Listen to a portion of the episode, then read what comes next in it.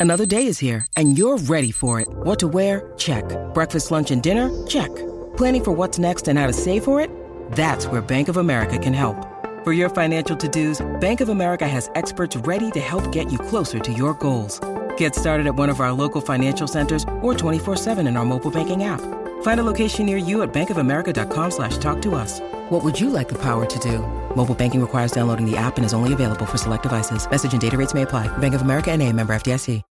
When you need mealtime inspiration, it's worth shopping Kroger, where you'll find over 30,000 mouthwatering choices that excite your inner foodie. And no matter what tasty choice you make, you'll enjoy our everyday low prices, plus extra ways to save, like digital coupons worth over $600 each week. You can also save up to $1 off per gallon at the pump with fuel points. More savings and more inspiring flavors make shopping Kroger worth it every time. Kroger, fresh for everyone. Fuel restrictions apply.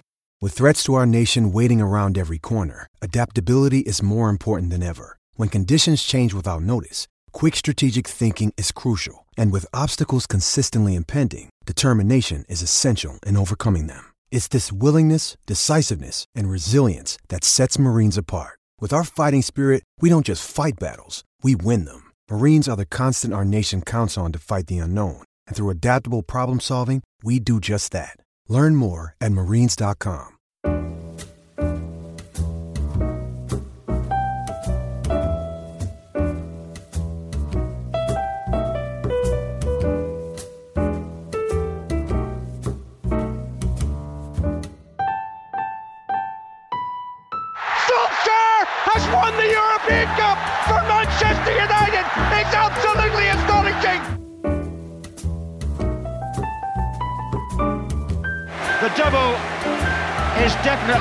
definitely Manchester United's.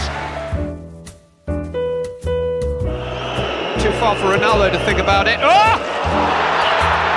Absolutely sensational! It's red in Russia. This English night in Europe is Manchester United's night. Welcome to the Manchester United Weekly Podcast with your hosts, Harry Robinson and Jack Tait. Thank you for joining us as always as we talk a 4 1 victory against Fulham, preview the midweek fixture against Valencia in the UEFA Champions League between ourselves and by speaking to English Valencia fan Reuben Pinder. Of course, this weekend, United also travel to Anfield for Liverpool away. Since that's such a big game, we'll have a mini episode after the Valencia game to preview that Liverpool fixture alone and discuss the Champions League game from midweek. On this episode, as always, we have our extensive youth, loan, and Man United women's roundup. All of that in Series 4, Episode 16. So keep listening.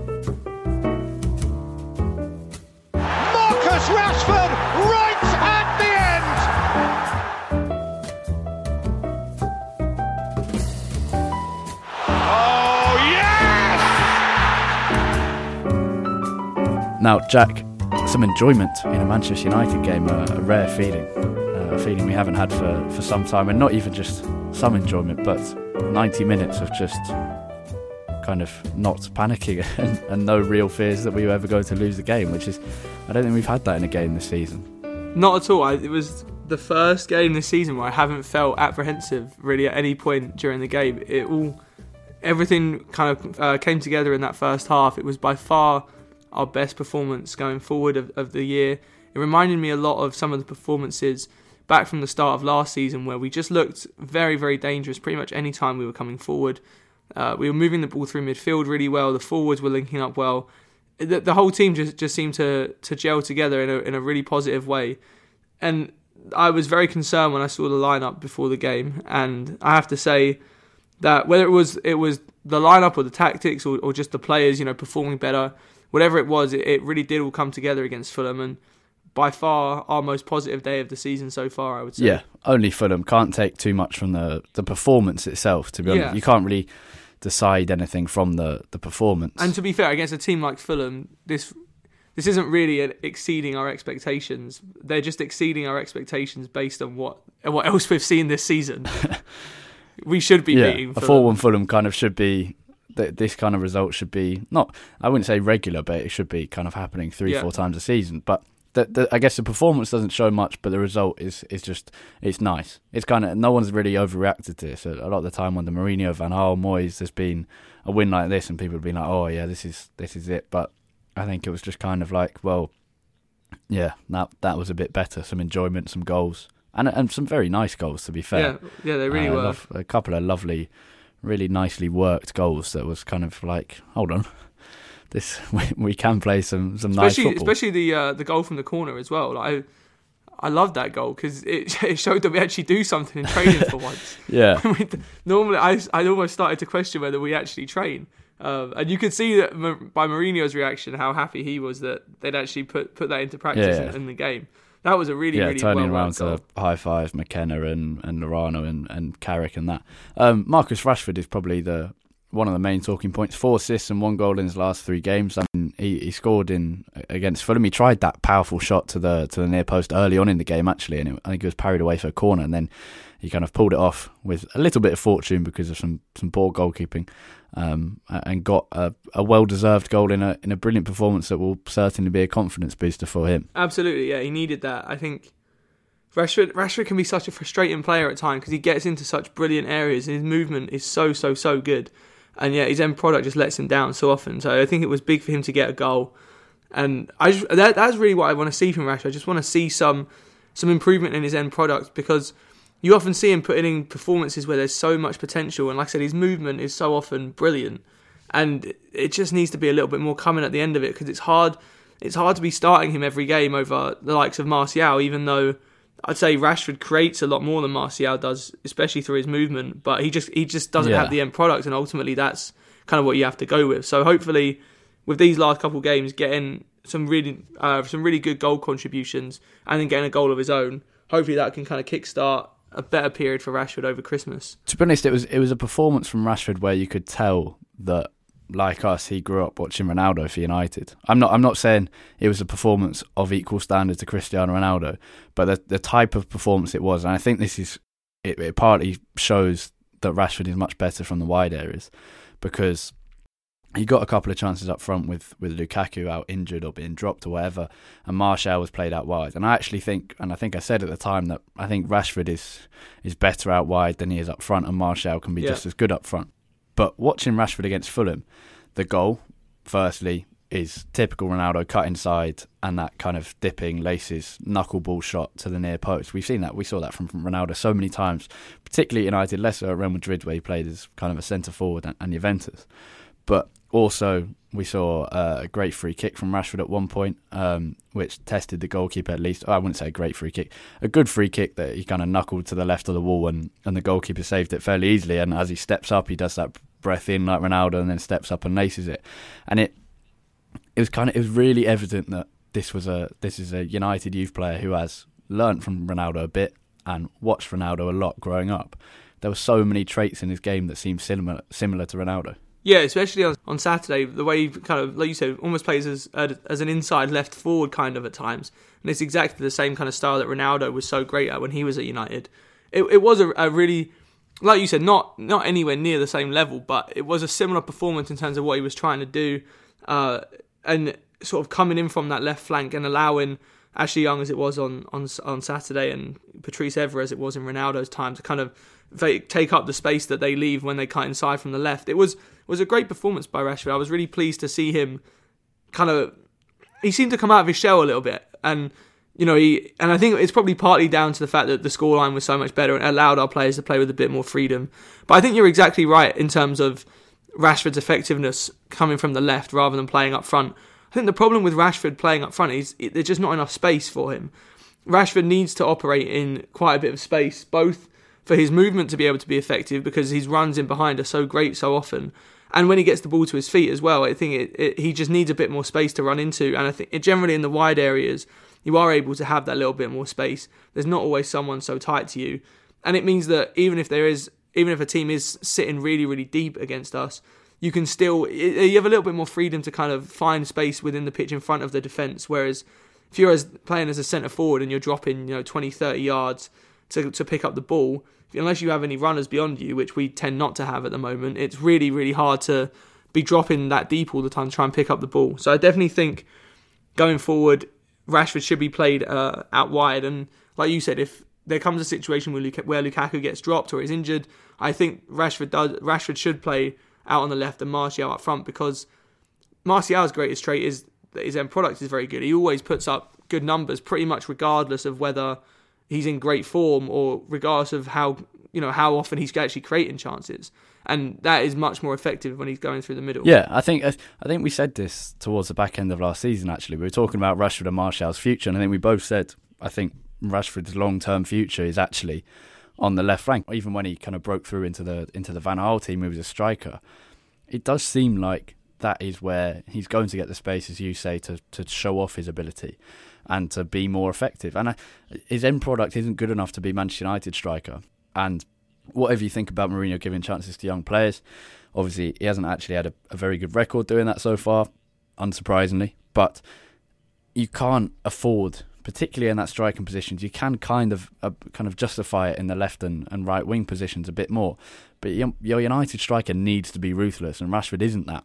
And so I think the focus shouldn't be why is Rashford not starting up front? Yeah. If he's starting on the left, that's fine. I think we could see Rashford develop into a great inside left forward, as you say. The kind of I don't think there should be any controversy over him playing there. It's not like he has to be a striker. It's wherever Rashford is going to become the best player. Um, Talking of, of Romelu Lukaku, back in the side, um, a, a, goal and big relief on both his face and all of his teammates' faces that clearly showed the the support that he has from his teammates. It's not like one of it's not like when uh, Radamel Falcao was having a, a, bad time at United. Kind of he'd score and it'd be a relief, but it, it, it feels like the team is really behind Lukaku. Yeah, it does. And to be fair to, to all the fans at Old Trafford on Saturday, despite how badly Lukaku's played for the majority of this season, he got a great reception when he scored. There was you could te- you could sense the relief around the stadium. I mean, it, it might have just been a little tapping, but it's all you need sometimes as as a striker. And throughout his career, Lukaku's goals have often come in bursts. It's always been, you know, six goals in six games and then maybe nothing for a few weeks. And he's now got two in his last two in the Premier League because he scored against Southampton as well. And, you know, hopefully, looking forward, this might be the start of another sort of scoring burst for him. Yeah. I'm I'm sort of skeptical as to whether that will actually actually well, happen. It, just because it amazed me that that's his first goal at Old Trafford since March. I mean, I I knew yeah, he was in bad form, but that is that, that is something else. Yeah, especially I can't I don't I can't remember any top striker for a team for a, or striker for a top team going that kind of goal drought at home. Yeah, I mean that is that is woeful. It's, really. it's quite impressive um, to be honest. Yeah, and like I knew I knew it was a long I knew it was a long time. I knew like I'd heard the the stats of the minutes, but I think hearing like 900 minutes as opposed to March, just I think I feel like March just contextualizes it so much yeah. more. And when I heard that, I was like, Jesus Christ, has it really been well, that there bad? Was, there was an um, interesting interview with him in midweek. Um, Uh, I think, well, actually, no, I think it was after the Fulham game, and he said it was with the from the official United website, and he said that he knew he was too big at the start of the season in terms of uh, literal size not fat, muscle, and that he he said he said I've put on muscle for the World Cup because that's where that kind of figure and that kind of style of play performs best on international football. So he said he put on muscle for the World Cup because he thought the strength would help, and, and it clearly did. He had a pretty good World Cup, and then admitted he now has to lose it. And he said he also said he had a World Cup hangover much later than he expected it to come because usually it kicks in yeah. straight to, uh, at the start of the season, maybe one or two games in. But actually, Lukaku started quite well. I think he scored four goals in the opening four or five games. Looks brilliant and then suddenly just dropped off straight away. And he admitted he had the same thing after the 2014 World Cup at Everton. It's kind of everything that we thought, but just from his mouth. So at least he recognises the problem and that it is trying to be rectified. Yeah, and I've got to say, like, as much as we've criticised Lukaku, one thing I do admire about him is that he is very upfront about, you know, when he's in bad form and about coming out and being willing to criticise himself. And it's nice just as fans to be able to know that at least he's kind of recognising the same th- the same things that we're recognising, and he's not trying to you know, just kind of hide behind in the, in the shadows. And so I, I do admire that about him. I, like I said, I, I am kind of skeptical as to whether this will carry on into one of these scoring bursts that we've seen throughout his career, just because his general play still wasn't great and he still doesn't look. He's a massive confidence player. As one thing we, we know about Lukaku. He's a massive confidence player. And it doesn't seem like his confidence is, is that high still on the pitch when I watch him. But who knows? It, it sometimes that just a tap in like that is all it takes to, to get a striker rolling again. Yeah. Now Lukaku came back into the side uh, against Southampton. Paul Pogba was not back in the side against Fulham, and I think because of the result, four one against Fulham, very comfortable, very comfortable game. No one really spoke about Pogba being dropped that much. If it had been a, a slightly tight game and Pogba had had to come on, then it, it, clearly would have been a big talking point. But it's it's only the second time Paul Pogba's been a unused sub since coming back to United in, in what was it August 2016, and to me it's it's it's quite mind boggling that people think United will be improved without Pogba, who who is widely regarded as a midfielder who is underperforming. That's a fact, but is still seen as as one of the best in the world. And United's Mourinho and the fans would be stupid to think that a future without him is better than one with it. Quite how Mourinho thinks dropping him is the solution, I, I don't really know. And if you're thinking, oh, but it worked against Fulham, then I mean, you just got to look at how bad Fulham are. This is a team who have conceded 40 league goals in 16 games and a bottom. Or, or go back seven days and look at what it was like against Southampton. Exactly. And does, like, it's not like every single game without Pogba has been great. Yeah, and it's it just it it doesn't make sense to me because yes, the performance was better, but still there was very little creativity from midfield. You think about our yeah. goals, Ashley Young with a, a, great bit of play on the left hand side. He had a very good game. So did Diogo Dalot. Ashley Young made a, a goal by himself, pretty much with a brilliant finish. A nice move from a corner. Rashford making something out of nothing and a slight goalkeeping error. There was there was a, a big lack of creativity there, even in a four one win. And last season we made 15 chances per game with Pogba in the side and seven per game without him. He got 16 goals or assists in 26 games. It's a pretty decent player who was basically playing defensive midfield for the most of last season in a very defensive in what everyone accepts is a very defensive side. This is and, and people talk about his attitude as well and it's it, this is a player who's gone back into central defence for United when needed, who has sacrificed himself for the team, who the the man who started the comeback against City in the three two win that stopped them winning the title, pulled the team with him. It's like yes, there have been some some questionable moments in Pogba's United career in terms of attitude. And yes, he could probably he, he could try harder on the pitch, or not necessarily try harder, but react better when he loses a ball.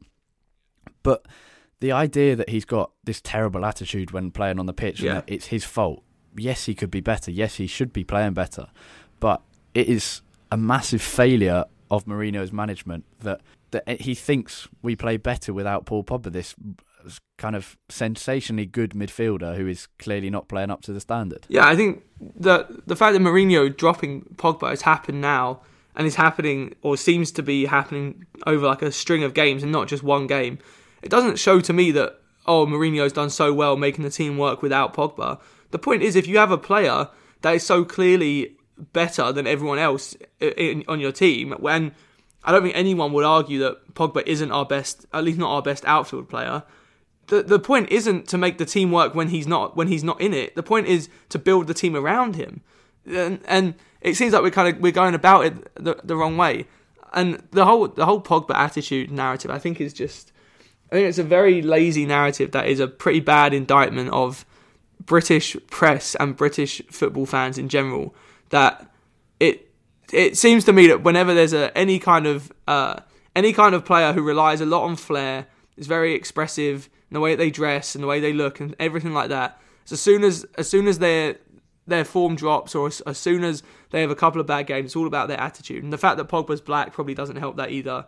Um, without wanting to go into everything that Raheem Sterling has been talking about in the last few days, where I think he's spot on. But all, everything I think comes together in Pogba, and it creates this narrative that he has a bad attitude. And really, other than a few mini tantrums on the pitch, which is probably the most that we've ever seen from Pogba, there there isn't really anything to say that he does have a bad attitude. Well, look, everyone says he's gone. He sat on the bench for the last couple of games. Unused sub against Southampton. Did he say anything?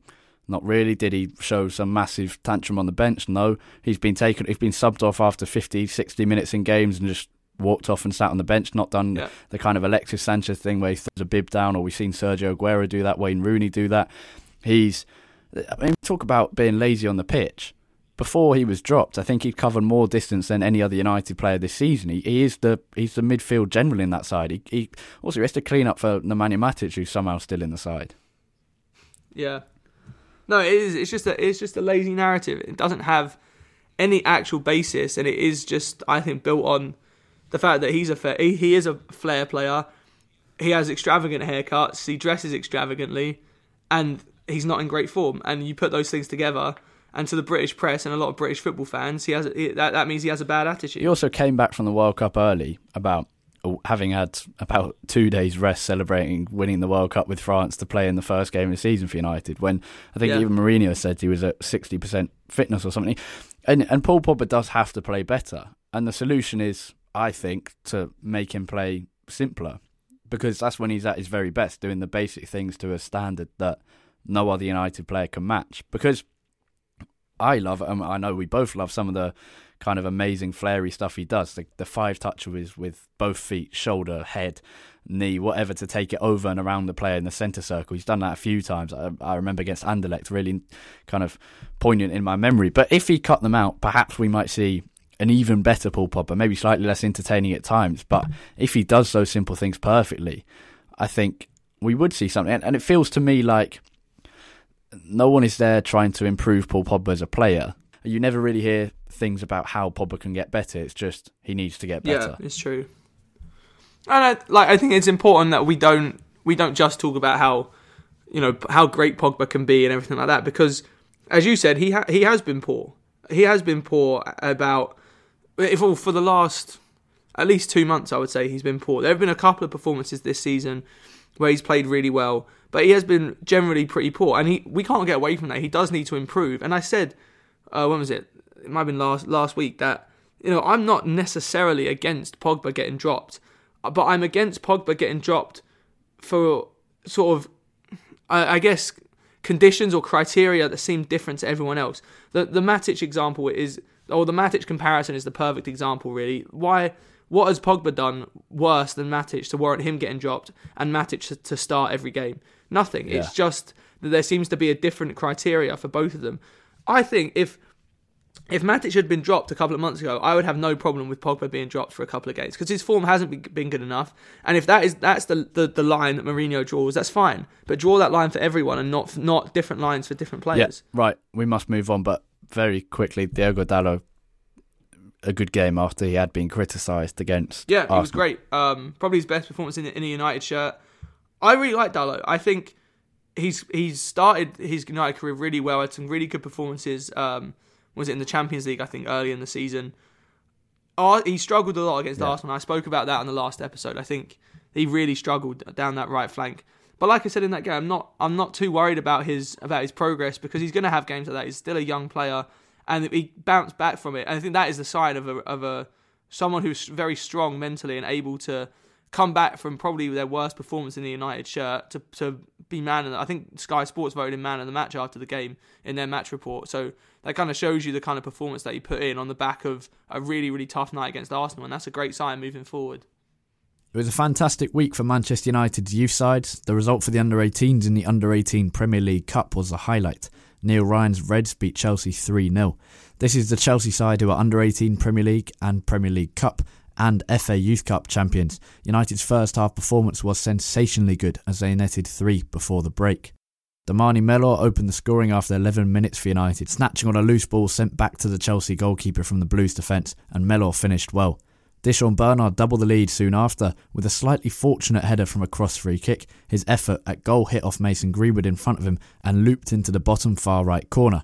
It was Greenwood who set up Brandon Williams for the third goal. Dylan Levitt played a superb ball through to Greenwood on the left flank, and the young English striker held the ball up for Brandon Williams, who took a touch and finished for the third in the first half. United weren't quite so good in the second half, but held their lead and clean sheet to progress in the Under 18 Premier League Cup in a fantastic result. The two sides face off again in the FA Youth Cup third round on December the 17th. Chelsea have won the competition for the last five consecutive years. The under 19s will be managed in midweek by Nicky Butt in their final UEFA Youth League game away at Valencia. They're already through to the knockout stages, just like the first team. 15 year old defender Will Fish and 14 year old Shola Shoretire have both been added to the squad for the UEFA Youth League. At under 23 level, United beat Middlesbrough 2 0 thanks to goals from Zak Dearnley and Ethan Hamilton.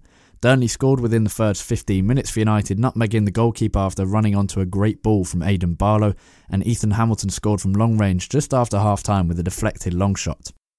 In low news, Axel Tuanzebe played the full game for Aston Villa in a 2 2 draw against West Brom. Dean Henderson kept a clean sheet for Sheffield United against Reading in a 2 0 win. The Blades are third in the Championship. Henderson recently made a couple of mistakes for Sheffield United, conceding at his near post against Brentford before a massive blunder against Leeds. But he's still got the support of the fans after coming out and showing his exemplary attitude by apologising and facing up to the criticism. He's still seen as one of the best signings at the club in the last couple of years, and they'd love to bring him in permanently, but probably can't afford him unless they're promoted to the Premier League. Timothy Fosu-Mensah wasn't allowed to play for Fulham because they played United, and Cameron Borthwick Jackson played for Scunthorpe in a 2 0 loss against Gillingham. Joel Pereira was only on the bench for Vitória Setúbal against Benfica. The goalkeeper's made eight appearances for Vitória in the Portuguese league this season, keeping two clean sheets. He's now been dropped though, and it could stay like that, according to Portuguese newspaper A Bola. James Wilson came on as a sub for Aberdeen, and Matty Willock did the same for St Mirren in the Scottish Premiership. Casey Stoney's Man United women's team suffered their first league defeat of the season in a 3 1 loss against Durham. It was a massively shocking result, although United remained top of the table. That's your youth loan on Manchester United's women's roundup this week from the Manchester United Weekly Podcast. Now, it's a Champions League game without much riding on it. Manchester United already qualified after a slightly fortunate win against Young Boys in the fifth group stage game, but we finished things off already qualified against Valencia, who uh, we've already played to uh, little excitement in the first game. And we are joined by Reuben Pinder, English Valencia fan, I think is appropriate, also Crystal Palace fan, and a football writer at joe.co.uk. Reuben, what kind of season has it been for Valencia so far? Been a difficult one, um, quite underwhelming for Valencia this season, uh, given how well they did last season um, after a few turbulent years. Um, with you know they went through so many managers, they finally got the right coach um, in Marcelino. He, they found the right system. They got the dead wood out. It, it was all set up to be a great season, and yet they are 14th, and they've only won three games uh, in the league this season, when, with nine draws. Um, so something's not quite right for them this season. Um, hence why you know they're struggling in front of goal a bit. Their top goal scorer at the moment is Santi Mina with four, and he's only recently come back from an injury. Um, but they do have quality. Um, they just sort of need to start clicking again. Um, it's been yeah, it's been very frustrating for them this year. Three wins all season. I I guess that means their current form, or at least the last four or five games or so, haven't been great either. No, indeed. They beat um, Ebro in the Copa del Rey only 1 0. Um, they snatched a draw against Sevilla at the weekend, but um, their yeah their recent form's not been great. They did get three wins on the bounce, um, two of their league wins coming uh, in mid-November uh, against Getafe and Rayo Vallecano. But this is the thing; they're only really beating teams comfortably um, worse than them in terms of you know quality in the squad. So against tough teams this season, they've not done particularly well. They've got a draw against Barcelona at home, um, which is their best result of the season. Um, but yeah, they're not really firing on all cylinders. Hence why they're in the bottom half. You know, they're below the likes of Eibar and um, you know Valladolid, teams like that. So yeah, it's not going too well for them. And you say the the manager Marcelino is a relatively big name, and, and there were a lot of headlines about how well he was doing at the back end of last season with Valencia, and kind of a, a club that's that was stagnating. But who are the, the, the in a in a, what seems to be a struggling Valencia side? Who are the players that could cause United some kind of trouble? Well, in front of goal, Santi Mina, as I said, has been um, very efficient since he's come back from injury. He's got four goals, um, 182 minutes of goal. I guess that's one every two games. Um, but it really depends on who they play up front because they've got Santi Mina, Batshuayi, Gameiro, and Rodrigo Moreno, who's um, got one goal and two assists this season. But Rodrigo's been playing a lot more of a supporting role, almost like a number 10. He, he's the, one of the two strikers who drops in and and links up play. Um, and, you know, he's been getting into the Spain squad, so he's playing well, but not scoring. Of course, there is uh, Gonzalo Guedes, who um, signed permanently from PSG in the summer after spending last season on loan at Valencia. Um, he's very dangerous on the left wing. Um, he caused United a few problems at Old Trafford, but never seemed to make the right decision when it finally came to to playing that killer pass or taking a shot on. Um, so Dalot or Valencia, whoever plays it right back for United, might have quite a handful from from Guedes. Um, of course, Parejo, uh, the central midfielder, he's uh, one of my favourite Valencia players. He's just so complete, great passer, um, can dribble with the ball as well. Him and Kondogbia have created quite a formidable partnership. So Matic and whoever Mourinho decides to field next to him um, will have quite a battle in the middle. And Valencia have very, I mean, they cannot qualify from the group stage. Juventus and United are already definitely going through, and there's only the small matter of, well, it's not a small matter, but it seems very unlikely that United will be able to top the group because Juventus play young boys and should deal with them very easily. But nothing riding on this game for Valencia. They they cannot go through. Obviously, finishing third means they go into the Europa League because of their recent league struggles. Do you think they will still put out a full strength team against United? Possibly, yeah. I mean, it, it might not be full strength. We might see players like Coquelin um, playing midfield, and maybe Piccini will come back in at right back, um, where Daniel Wass has been playing, the Danish central midfielder who they signed from Celta Vigo. He, they've sort of had to find a place for him in the team. So having lost Montoya, they've put him at right back. So we might see a little bit of rotation. I think maybe Gameiro might start. Cheryshev might get a game, but it will still be relatively strong. I don't think going into the Europa League will be necessarily a good thing for Valencia. Um, there'll be better teams in the competition, you know, the likes of Chelsea and Arsenal. And um, given their league form, the last thing they need is to play a load of Thursday games in Eastern Europe. So um, it's not looking too good for Valencia. I mean, maybe, uh, I mean, young boys can't catch them, can they? So no. Valencia, yeah, they're destined for the Europa League. So it that will cause Marcelino a headache. They might have to spend some money in January. Um, but yeah, as you said, United could still feasibly. I mean, not feasibly. Technically, they can still top the group, but I, I can't see it happening really. Yeah, and prediction for for the game. Uh, I'll go score draw, maybe one-one. I think um, Santi Mina and uh, Mata with the goals. Nice. Mata back at his old stomping grounds. Yeah. And actually, just a final word Mm. on uh, Andreas Pereira, who was at Valencia on loan last season and, and did well and kind of impressed some people. Had a few kind of dodgy periods where his form wasn't so good, but generally came out of that having impressed quite a lot of people. Did well in pre season for United, and yet. Uh, there's a there's a surprise that he may play against Valencia, given how little he's played all season. Do you think obviously you, you can watch United from afar as well. What do you think of Pereira's situation at United, having had a decent time at Valencia? It's a strange one, isn't it? Because um, he started the first game of the season for United, didn't he, against Leicester, playing in um, like a deep line playmaker role, and then sort of hasn't been Mm. seen a lot since. Um, but it's it's a strange one because at Valencia he was normally playing on the right of a midfield four. It was sort of like a very Simeone-esque uh, compact 4-4-2 that Marcelino plays. So he wouldn't be playing the same role at United, but he definitely showed that he can play, you know, for a good team at a high level and, and impress. You know, technically he's very gifted. So, I mean, there are, you know, a multitude of problems at United this season. Mourinho's made some very strange decisions with team selection, but um, I would like to see him get more game time and really kick on because he showed last season that at the Mestalla that, you know, he's got talent. Brilliant. Thank you very much for talking to us, Reuben. And uh, where can we find you on Twitter? Cheers. Uh, at Reuben Pinder, that's R E U B E N, and uh, follow Football Joe to see all of my great content. of course, always recommended. Now, Reuben Pinder has predicted a a 1 1 draw for United Valencia away at the Mestalla. Uh, a Valencia side in, as Reuben explained, uh, terrible form. Or not terrible form, but they are having a, a woeful season. I think they sit 15th in La Liga, three wins all season in the league. Um, only managed a 1 0 win against, a, I think, a Segunda division side uh, in the Copa del Rey recently.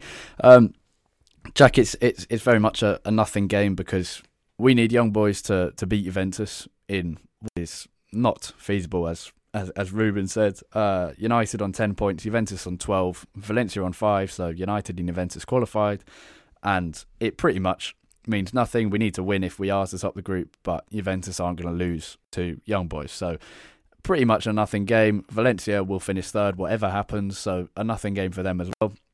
I can't quite see the most exciting game at the Mestalla, Jack. No, neither can I. Um, both teams with not a huge amount riding on it. It seems like the group is pretty much set at this point.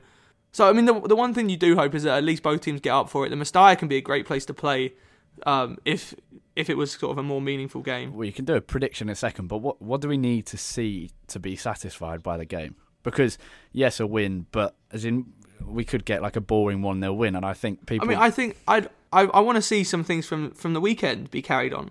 You know, we looked like we we were much more structured in the way that we went went, went forward against Fulham. Whether that was just because Fulham were so bad defensively that there was so much space open to us, but you know, just little things like that corner routine that led to Lukaku's goal, things like that are just much much more positive signs for us that we are actually working on some stuff in training. We are a little bit more cohesive going forward. We do have a bit more of a structure, and I think that that is what I want. I want to just see that kind of continued to to move forward so that we can then take it into the Liverpool game. Yeah, and we spoke about Pogba about ten minutes ago, and he's set to start along possibly alongside Andreas Pereira. A good performance from both of them would be brilliant, particularly Pogba because he's more important to the side, but also Andreas Pereira because he's been pretty unfairly treated. Um, yeah, he was very unlucky to, to be kind of sidelined as much as he has. Yeah, he's, he's kind of been. But he wasn't that bad. He's been kind of cast away after a good pre-season, and then yeah. played the first game in season, and for some reason was dropped into. Well, it was the after abyss. the Brighton game, wasn't it? When uh, I think that was I think that was when he got dropped anyway after the Brighton game. When yeah. really nothing in that game was particularly his fault, and he definitely should have been given another chance since then. Yeah, classic Mourinho, to be honest. Anyway, prediction for the game. Um, nil nil. Okay, you've gone nil nil. Reuben's gone one one. Uh, I'll go. I, am going to side with one of you. I think it's a draw, but I'm not sure. Yeah, I'm going to go with Reuben and say one-one score draw. Um, now we've we asked you for a couple. Of questions. You don't think I'm an, enough of an expert on Valencia, no? no, not quite. I don't think either of us are, but we are an expert on Mourinho board draws in Europe with the United. So um, anyway, we we got sent a couple of questions this week. One from uh, at Fallin Laughing, who said six of Saturday's starting eleven have contracts that expire in 2019. So the end of the season. While some are dead weight that should have been gone long ago, others are far more important. Martial, Pereira, Mata, De Gea, etc. Do we have a looming squad crisis? Is this Jose's way of cleaning the house? Um, there are. There's a lot of deadwood at United, and these are not the players who are it. And I think the problem is at United that uh, the board and the people in charge of transfers, I've I've read this from Andy Mitten a few times and, and a few other journalists. The board are concerned about losing players for free and don't see it as a viable option, and so they trigger these one-year contract extensions in pretty much everyone's contract, whether they deserve it or not, in the hope that they will get a transfer fee, a transfer fee for them. Now, you're not going to get a transfer fee for Ashley Young or Antonio Valencia. The fee you're going to get for Phil Jones, if anything, because I can't see who would who would see him as a, a, good option for them because yeah. mid-table sides will probably think they can't afford him, so won't even bother looking at him. And the top clubs obviously don't want Phil Jones because. Well, and you'd say no one would be desperate enough for him that they wouldn't just wait to see if he made it uh, to to be a free agent when they could get him for free. Yeah, so I think the problem is we're we're triggering these extensions or giving new contracts to these players that we want to sell when we should just I mean, I don't want to sound like David Moyes and say we aspire to be like Manchester City, but we we should just let them go like City did with players like, like Zabaleta and a few others. Just yeah. So it's yeah. I, I think it's it's not a looming squad crisis. It could be. The the mood at United about three weeks ago, if you'd asked this question then, very possibly you could see it as a looming squad crisis because if Mourinho stays and certain reports are correct that players like De Gea, Martial, and Pogba don't want to stay, if Mourinho stays, then yes, very possibly there could be a squad crisis. Yeah, I, I think there's a, a, pretty big possibility, in, in, my honest opinion, that there could be a, a, squad crisis coming at the end of the season because why would players like Pogba, De Gea, Martial want to stay at United if they can't get some sort of guarantee that either the manager's going to go or the manager's philosophy or you know ideas are going to change a little bit. You look at the likes, especially of people like De Gea and Pogba, people at the top of the game in their respective positions and their their primes are effectively being wasted to to some degree at United, and I don't blame them for potentially wanting wanting out. I mean, in terms of the contract situation specifically, it just goes to show yet again how poorly United is run in in so many ways, and the fact that we've let six six of the star eleven at the weekend. I think we have over ten over ten players. I think on um, contracts expire at the end of the season is just yet again a lack of forward thinking on the part of the club. It's just kind of lurching from one year to another with no no foresight about what they want to do. Because realistically, by now you should have already known who out of these players who have a year left on their contract are players that you want to keep long term. You should have already sewn up their contracts, and you should already know yeah. the players that you aren't going to extend. And and we shouldn't really be be even questioning who whether they're going to get a contract extension or not. Um, yeah, it hardly gives, it hardly provides me with confidence that the Mourinho long term project at United has a plan. Yeah.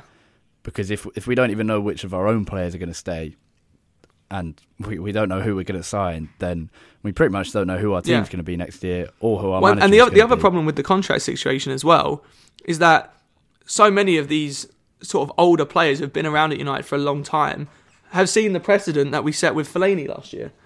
The fact that we let him kind of just string the club along, effectively waiting for an offer, and then they gave him ex- a massive, massive offer to stay, means that a lot of these players are going to do the same instead of being willing to accept the fact that they they might not get re-signed and try and find the club elsewhere. And that's when you say goodbye, Phil Jones. Goodbye, Antonio Valencia. Thank you very much for your seven years of. I'll bring up that quote when, when we're in uh, we're in eight, let the end of August ne- next year, and uh, Phil Jones and Valencia still starting in our back four on double the wages they're earning now. Yeah. yeah. Uh, we got one other question from Ike, I think is how it's pronounced, possibly Ike, uh, who said, What if what's happening at Manchester United is all a social experiment? If so, what is the name of the social experiment and what is the study about? Now, I wanted to say this question because I don't want to leave any questions kind of unsaid. I ha- I have no idea how to answer this. If it is all a social experiment, I would be very surprised. But kind of playing along with this dystopian ideal, um, if it's a social, I mean, what is this social experiment at United a study about? I don't quite know how a how a set of arrogant, I think forced arrogant because we support United fans respond to uh, derision and failure. I don't know. I have no idea, or how, or what happens when um, a set of fans who see themselves as loyal and whatever respond to failure on the pitch. I don't know. It's an interesting question that's kind of should be answered by a psychologist or someone who studied philosophy rather than us two, to be honest. I'm actually gonna I'm gonna steal one of your own titles, Harry, from our from a podcast a couple of weeks ago. Just call it the Mediocrity Project, because Oh, yeah. that's pretty much pretty much what it is. Um, if it was going to be some kind of social experiment, I guess yeah. If you look at it from the perspective of uh, of the fans' reactions, it would probably be like a test of loyalty or um, a test of dedication, maybe to uh, to a, to a football club or an institution, even when it's not If it not performing how you expect. If it is a social experiment, then I would like to pin the bastard who is doing this experiment to us up against the wall and see him off. Um, because if if we're being put through this for the in the name of a social experiment by aliens, then I'll be very angry with the the people responsible. But on that, In fact, maybe maybe the the social experiment is actually how angry it takes a person to become before they throw a crate of water bottles on them.